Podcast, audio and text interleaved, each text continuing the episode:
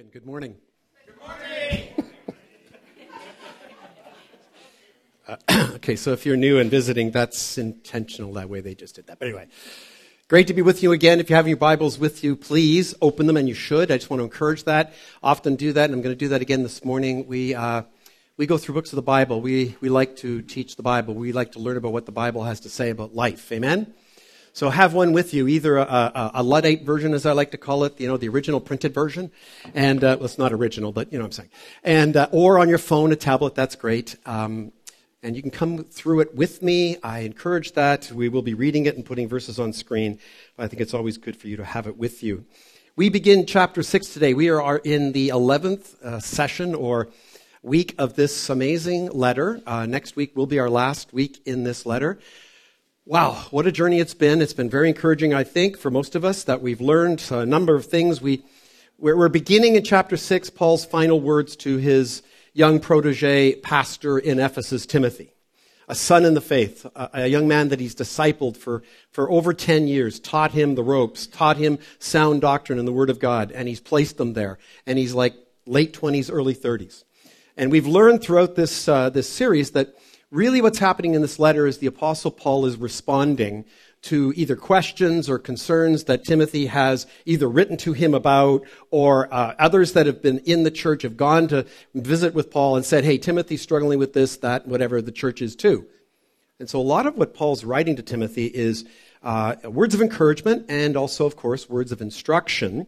And so we've seen that throughout this this amazing thing about, and imagine trying to be, I mean, it's one thing to plant a church in Squamish, which we've done. But you imagine doing that in, in an urban area like Vancouver, which is what Ephesus was in that day. Very multicultural, a lot of different religious backgrounds. Christianity is this new thing. Christians were actually called atheists back in that day. Why? Because they didn't believe in the multitude of gods that the Roman culture and everyone else in that culture believed in.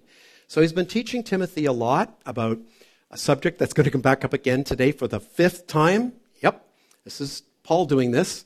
False teachers, false doctrine. But he's also laid out for Timothy okay, here's how you uh, order things in the household of God. And so it was about appointing of elders and what that looks like, and then deacons. And then he started to get into some personal things about how we take care of one another older men being looked at, the way the younger men, pardon me, uh, behave towards older men, younger women to older. So all about relationships in the church. And we've been seeing that. And of course, that was about, of course, elders. Uh, it was about widows. It was about older and younger and so on and so forth. So it's about the household of God. How do we treat one another? How do we behave in the church? Not so much just the liturgy of worship and prayer and word, but amongst each other. What are our relationships like? Well, today we're going to, again, as I said, go back into a, he's going to do it again. He's going to talk about false doctrine and teachers again. A little differently this time. This time, he actually gives us some hints, some clues as to how to identify them, how to identify those who are teaching falsely. And then also, he's going to teach us another lesson on how we behave towards someone else, another category of individuals in the church. So let's read our text, and then I'll pray one more time, and we'll have a look. 10 verses today, verses 1 to 10, chapter 6, 1 Timothy. Paul writing to Timothy Let all who are under a yoke as bondservants regard their own masters as worthy of all honor, so that the name of God and the teaching may not be reviled. Those who have believing masters must not be disrespectful on the ground that they are brothers. Rather, they must serve all the better since those who benefit by their good service are believers and are beloved. Teach and urge these things. If anyone teaches a different doctrine and does not agree with the sound words of our Lord Jesus Christ and the teaching that accords with godliness, he is puffed up with conceit and understands nothing.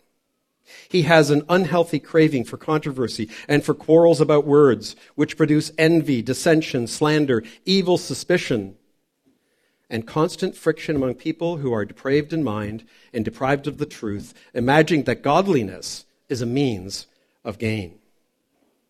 But godliness with contentment is great gain, for we, we brought nothing into the world, and we can take nothing out of the world. But if we have food and clothing, with these things we will be content. Hmm. We will.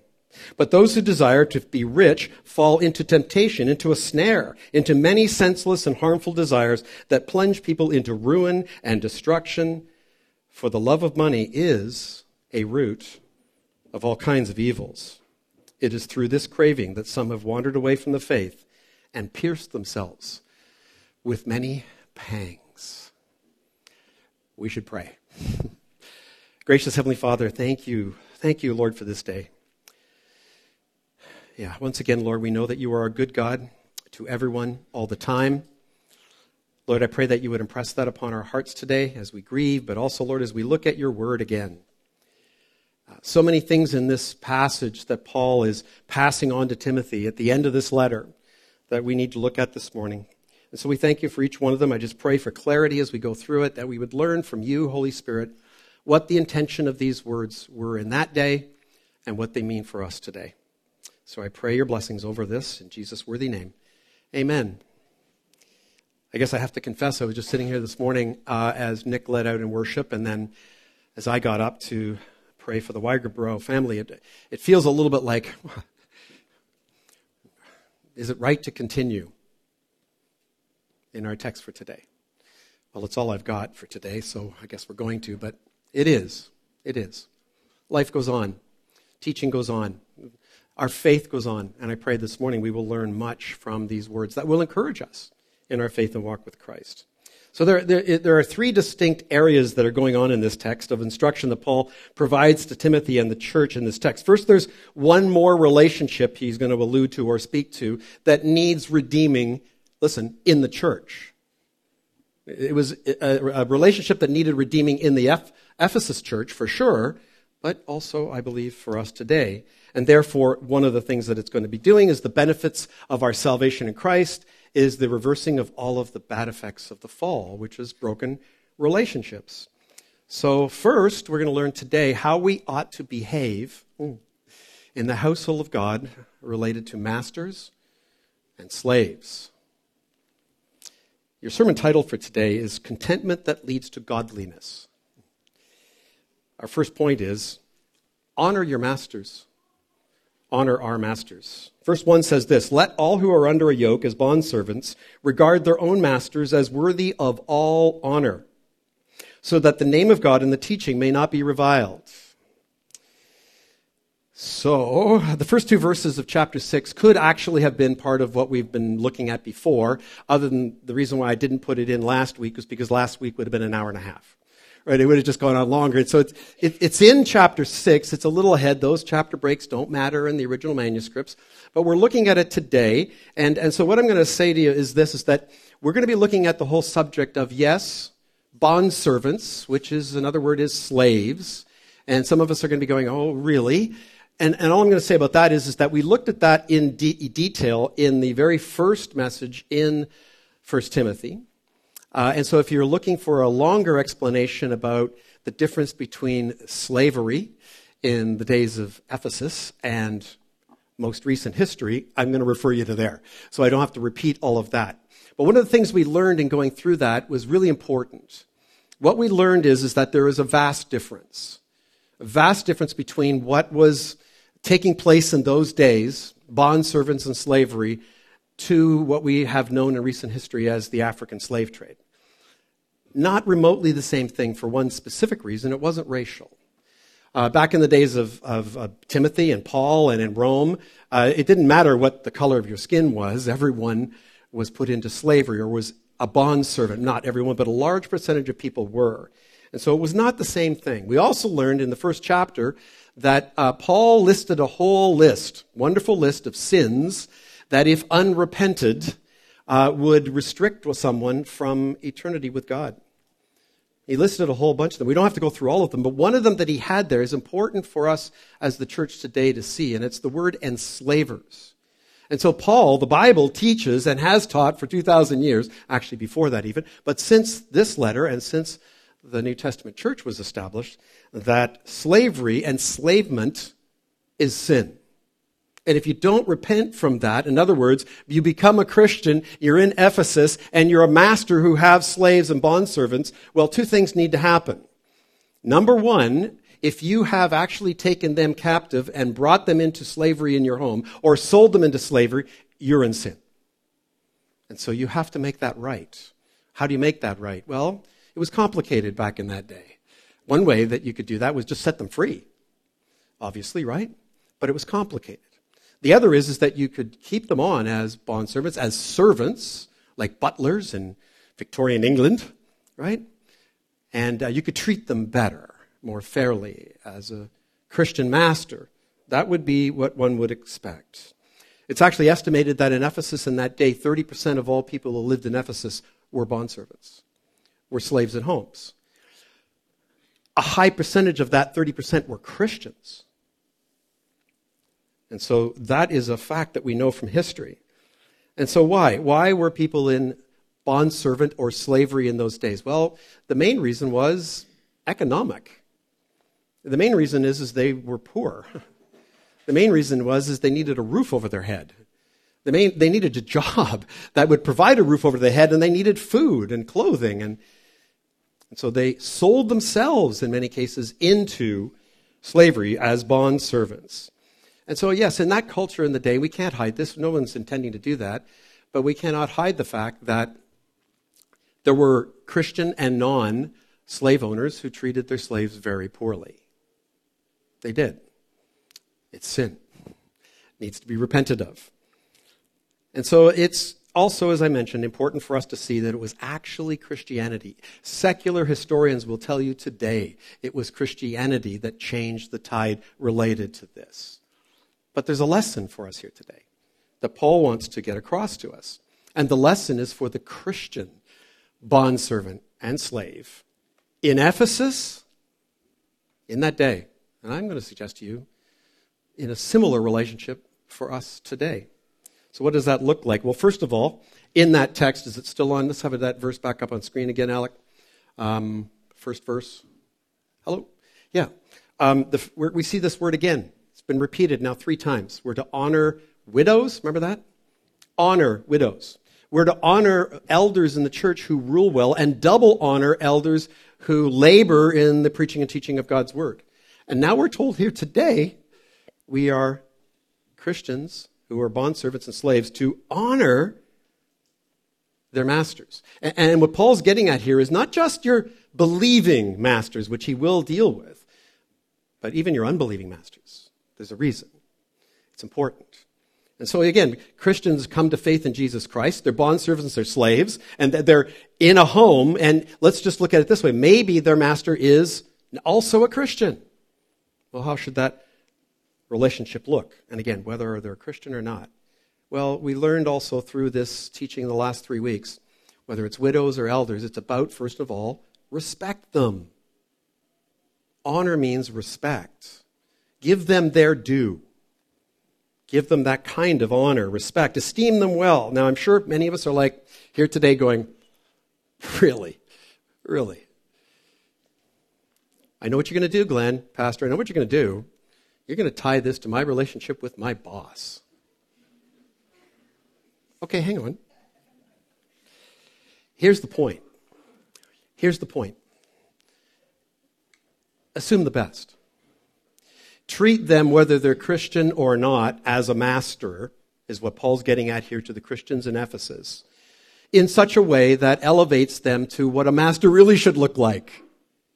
Treat them that way. Go figure what might happen. How might they respond to that instead of the slave, the bondservant that's whispering behind their back, taking a little extra food from the pantry, creating a mutiny amongst the rest of the the slaves in the households. Show your master respect. And so that's, that's one idea. That's one thing because he's going to get at it. And here it is. The key reason is this again in the text. It says right there, so that the name of God and the teaching may not be reviled. Your responsibility, bondservant, slave, employee, is not to make the name of Christ, the gospel, shameful, look poorly right? You and I, if we're in Christ here today, we have been saved from our sins. Amen? We've been shown a lot of mercy and a lot of grace by our Master, by our God, and by our King. And the idea here in this text is that we, we, we need to model that. We need to, and, and look, are we sometimes in, in the world today going to be treated poorly by our masters? By the way, if anyone's in this room as a master today, it's for you too. Yes, that, yes, it happens. Now, thankfully, today we have laws and we have people we can go to and, and we can, but, but also, yeah, we can do that. And, and also, if it's really, really bad situation, we can leave and go find another job. It wasn't that easy in that day. It wasn't that easy in that day. And so, Paul is speaking about a relationship here. And then he goes on in verse 2 and says this those who have believing masters, listen, look at this, must not be disrespectful on the ground or the grounds that they are brothers. Rather, they must serve all the better, since those who benefit by their good service and believer are believers and beloved. Teach and urge these things, Timothy. Why? Well, because there are a lot of people in his church who are bondservants. There's a few masters too. They're hearing this message. This is good. This is teaching Right? he gives the Holy Spirit the opportunity to cut both parties to the heart and make things right in the household of God. So, so this is really, really, this part here is amazing. What, what Paul's getting at here, I see, and I hope you see it as well, is that, you know, sometimes, listen, again, I'll just relate it to the world today. You go to work for, quote, a Christian boss in a company that's not a Christian company, but your boss is a Christian. Is there any chance that you or I might expect a little better treatment? because they know we're also Christians. Is it any chance that we might get an easier job or a little go of better go of it, or that our review might go better? Is there any chance that that could be the case?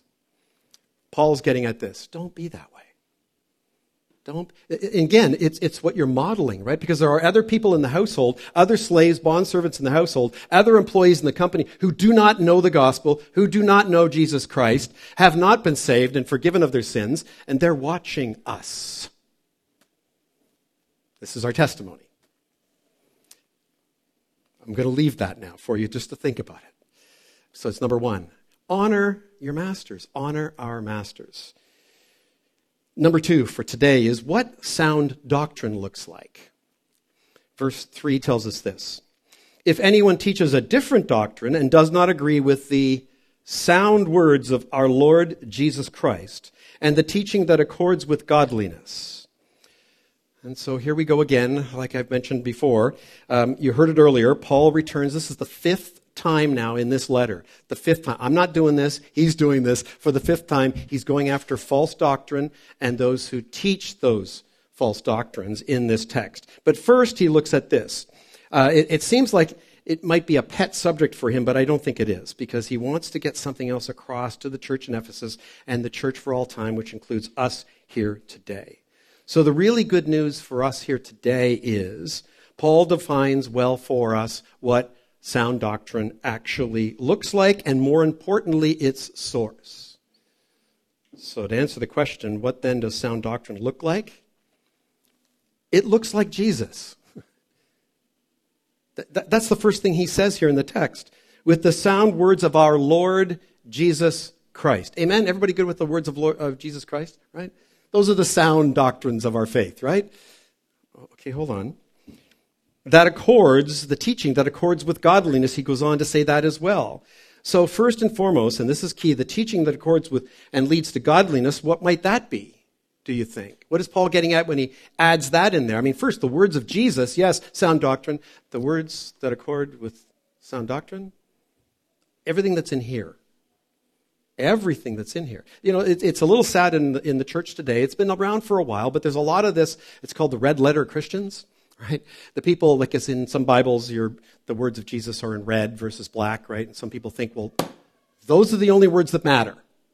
Jesus didn't speak on these other subjects, so what did Jesus speak about it? No, this, all of this is the Word of God.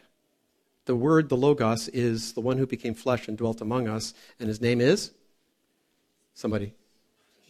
okay, thank you. There's always a Q&A at some point, okay? Just to keep, just to keep you alert, okay? That's what it's all about. All of it is. I mean, you, you, you, we know that even from the Great Commission in Matthew 28, where Jesus sends his disciples out and he goes, okay, go and make disciples of all nations, right? Baptizing them in the name of the Father, in the name of the Son, in the name of the Holy Spirit. And then he says these words, teach them to observe. In Matthew 28, 20, all that I have commanded you. We know from John 20 that there aren't enough books in the world to record all of the things that Jesus taught his disciples in that day. We only have a part of what he actually taught them. He's telling them here, you teach them and command them all that I've given to you. And behold, I will be with you always to the end of the age. So sound doctrine then looks like and sounds like the words of Jesus as the word presented to us by also his chosen apostles. It's, uh, the reason why Jesus chose 12 apostles was foundational to the church, as we're going to see in Ephesians in a second. But it was also so that they would, they would organize the planting and the development of the churches, but also the completion of the writing of the Word of God in the New Testament, which we have in our Bibles today. Paul lets us know that in Ephesians 2 19 to 21, where he says, So then, you are no longer strangers and aliens speaking to the church in Ephesus, but you are fellow citizens with the saints and members of the household of God. Again, he's repeating this household of God narrative, right? But he's also saying, listen, you're no longer, all of you, Gentiles, pagans, Jews, Christians, you're all in. And then he says, built on the foundation of the apostles and the prophets, Christ Jesus himself being the cornerstone, in whom the whole structure, which is the church, being joined together, grows into a holy temple in the Lord. So finally, then, it is this sound doctrine that accords with, leads to godliness in the Christian's life. That's it. it, it it's the sound doctrine and the teachings of Jesus and the foundation of the apostles and the prophets that leads you and I to godliness. Little daily devotionals and books and all the rest of it. No, no, this the Word of God. And so it's likely we've repeated a few times in this series. Let's just, as a church, every Sunday, let's just receive the teachings of Paul of the Scripture in its plain language, in its plain reading, and let it instruct us on how we ought to behave with one another in the church. Let's let that have its work on us. And so I, I, I feel like, and I feel like if I was Timothy, I feel like what Paul is essentially saying to Timothy is, Timothy, this is all I got. This is all I've got. I don't have any other like little secret to tell you about. A little little thing that I can give to you, a nugget that, you know, Timothy, if you just apply this, like Jesus didn't tell me this, it's not from Jesus, but it's, you know, he doesn't do that. He points him to the words of Jesus and the scripture itself. So that's what sound doctrine looks like. Number two, or number three, actually, what false teachers look like. We saw it a little bit, and we'll come back to it, but in verses 4 and 5, he says this He, or she, I will add, is puffed up with conceit and actually understands nothing. He has an unhealthy craving for controversy and for quarrels about words, which produce envy, dissension, slander, evil suspicions, constant friction among people who are depraved in mind and deprived of the truth, imagining that godliness is a means of gain. Now, again, I'm not thinking this, but Paul knew that Timothy is going to be reading this in the hearing of masters, slaves, pagans, Christians, Jews, and some false teachers are, are going to hear this. So we got a glimpse of what a false teacher looks like in verse 3. They are those who teach a different doctrine. They, they are people who, it's different than what Jesus taught. It's different what, than what the apostles actually wrote and taught. It's different. There are those who come into the church, write a book, blog, or start a podcast, and basically say this, Psst, hey, come here. I know, I know. I got a secret for you. I have found a way to help you and I understand a doctrine, a teaching of Jesus and the Bible that, that has always been troubling to me, but I've found a way to make it work for me. I think it might work for you. That's an example. It's exactly an example. And that leads to the first hint that you've encountered of a false teacher that we've seen here and that you might encounter in a false teacher if you actually come in close proximity to one. And that is there is a distinct level of arrogance. Yes. And, and we need to be careful, okay? I learned this years ago. There's, there's a kind of arrogance that, you know, the, the chest sticks out and like, hey, look at me. Like, I really know what I'm talking about. That kind of person, you know that person? Whether they're saying it or writing it, it just comes across that way, right? But there's also something called passive aggressive. Anybody ever experienced that? Comes across as very loving and gentle and kind, and then whoop, There's an arrogance and pride to that too, isn't there? For reasons we're going to see. And so their chest, as I said, sticks out. They, exude a pride, prideful even tilt, right, uh, uh, of the head when they realize that they've got your attention. I've noticed that when I'm talking to people, having debates with people about the Bible and about these kind of subjects. There's, all, there's a point at which it's like, hmm, I, th- I think I won that point right there, right? It's a tilt. But Paul says the truth is they understand nothing about sound doctrine. That should become very clear. How would it become very clear? Because you know the real deal. You will detect the counterfeit in a heartbeat because you know the real deal. So that's why we say we need to know the Bible. We need to study the Bible and what it says. Secondly, look at their unha- unhealthy cravings for the controversial, the dissection and parsing of words. Man, I, I, I got back on Twitter a year ago. I know you can pray for me. But it, honestly, it's part of a pastor's job, in a sense. To, to my wife doesn't agree with me, just so you know. But it's, you got to have your pulse. You got to, like, you know, and, and at the same time, not get sucked into the vortex because it's terrible. But you see this over and over and over the parsing of words, just going over it and the controversy that comes from it. It's, it's, now, you know what, what else is going on? People love it. People are drawn to it. Not so much to this and to sitting in the pew on a Sunday morning, but into that. And, well, I'm a Christian. Well, be careful. And so these unhealthy cravings, as I said uh, about a week ago, they, they can point you to an endless, these people will point you to an endless list of articles, blogs, podcasts, authors, and preachers even who espouse the same, same as they do on, usually they have one pet subject, you know, it could be end times, it could be creation, evolution, it could be gender and sexuality, you name it, but they've got a pet and they know all the resources of everything you'll ever want to read on that subject, be careful. Even if they're brother, if they're brother and sister in Christ, you need to help them be careful. But you too need to be careful about what is actually happening. Thirdly, then, here you see their fruit. You see the fruit of a false teacher. Envy creates envy within the body, division within the church eventually slander, evil suspicions. What, what, what possibly could evil suspicions be? Well, let me give you a hint. Make you suspicious of those who teach sound doctrine.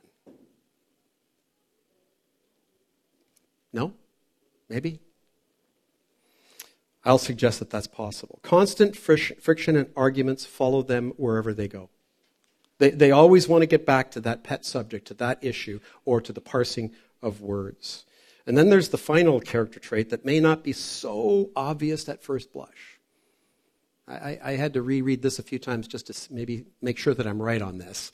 And then I checked a few commentators that I trust, and whew, well, no, it's not good that I'm right. But the one thing that will point you to them is the idea of gain. It's in here. Gain is in here, right? So it's a final trait as they see, listen, they seek to profit in some way from their efforts. Now, gain is often thought of as a good goal in life, isn't it? I think most of us have heard the saying, you know, the, you know, I, I've heard it many times in my, especially in my business life, the man or woman with the most toys when they die wins. Anybody heard that one? Anyone trying to achieve that one? this message is for you. Okay. Right. But I mean, gain is actually considered quite positive. It seems to be the goal, right? Like more, more stuff, more money. It seems to be the goal. And so it, it also, it's what's taught to us is, is going to lead to the happy and prosperous and good life. That's what I was taught. When I was in my early 20s, I sought after that hard, as I'm going to share with you in a minute. But listen, there's, there's something else that's going on here that we must see with them and these people. What would be the main gain that a false teacher, a, uh, a promoter of false doctrine would, would, would, would receive or would want? How about popularity? How about being considered a influencer on Twitter with 50,000 followers, right? That's a gain in their mind. That could be a gain in my own mind or your mind. So many followers and people who add a flaming emoji after your grand narrative and pointed posts. That's popularity. And that can be something that someone wants. One can make money off of, we know that today. Money, people can make a lot of money off of that kind of influence. So too in that day, but in a very different way.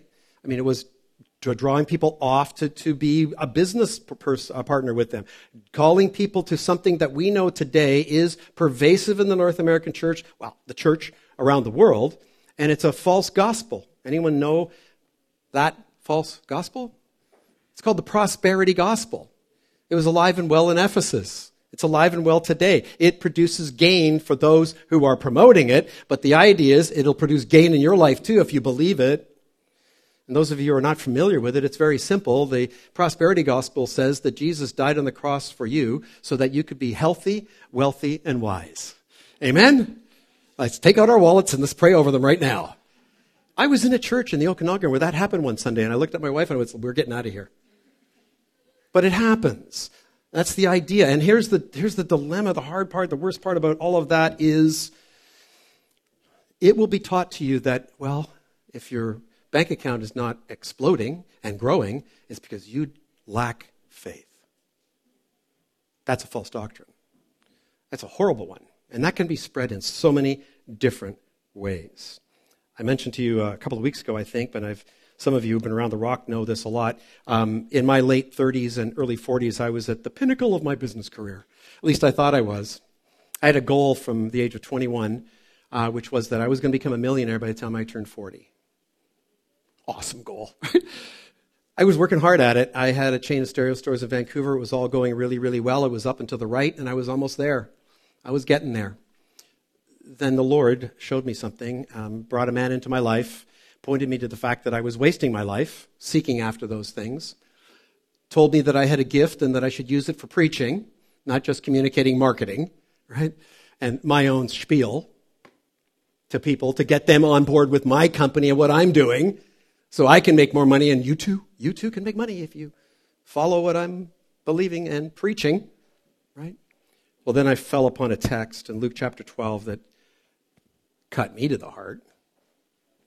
It's the parable of the rich fool, right? There's a man who comes up to Jesus and he says, Hey, Jesus, you're pretty powerful. You can make things happen. Tell my brother to divide the inheritance with me. The guy does this. This is like real happens. It's not a parable. The, Jesus tells a parable that get this guy's attention, but Jesus first looks at him and goes, Who made me a judge and arbiter over you and your brother? Right? But then Jesus says these words, and I read them for the first time and I was like, Oh my.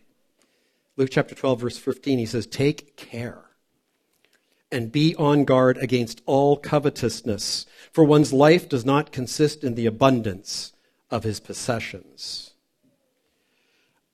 I mean, right away I got that as that was pointing at me. But then I went to a few commentaries and I was looking at it as, what does this mean? Because I had commentaries in those days. And I'm looking at it, goes, what does this really mean, right? And then I saw that in the Greek, the word for abundance in the Greek is interesting. You actually know it by its opposite.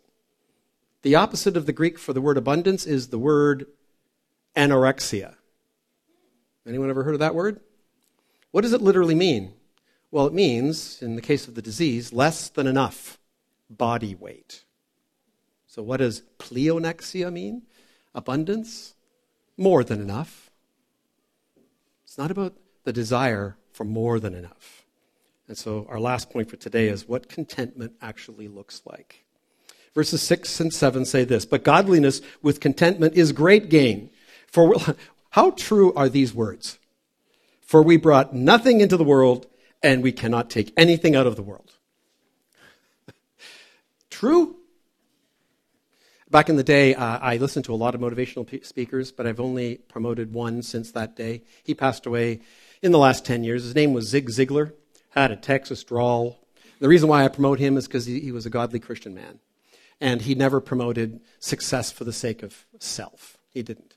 Um, one of his uh, uh, tapes that I had, he actually said, and he was speaking about this point, and he goes, he was talking about, you know, what, there's no U-Hauls in heaven, I think he said, right? And I'm not going to try to, you know, mention his, his, uh, or use his accent because I'm terrible at it. But anyway, at the end, well, I will.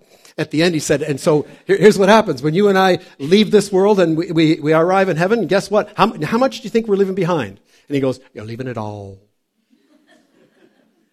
leaving it all behind. I love that. The greatest gain that you and I can have that will produce contentment in our lives is sound doctrine, is Jesus Christ, is our faith in Him. Amen? That's the greatest gain that is out there for us. Paul moves to a conclusion by saying, But if we have food and clothing, with these we will be content. Now, I just want to ask an honest question before we get to the end here. Are you going to leave here today and be okay with that? Like, really? I'm going to be content with just food and clothing. Well, Jesus wants you to be. Jesus knows you can be if you trust him, if I trust him.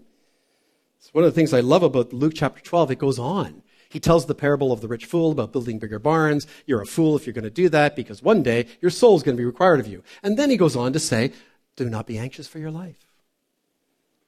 Right? For what you're going to eat. I mean, look at the birds in the air. Who feeds them? Oh, your heavenly Father. Look, look at the flowers in the field. Who clothes them?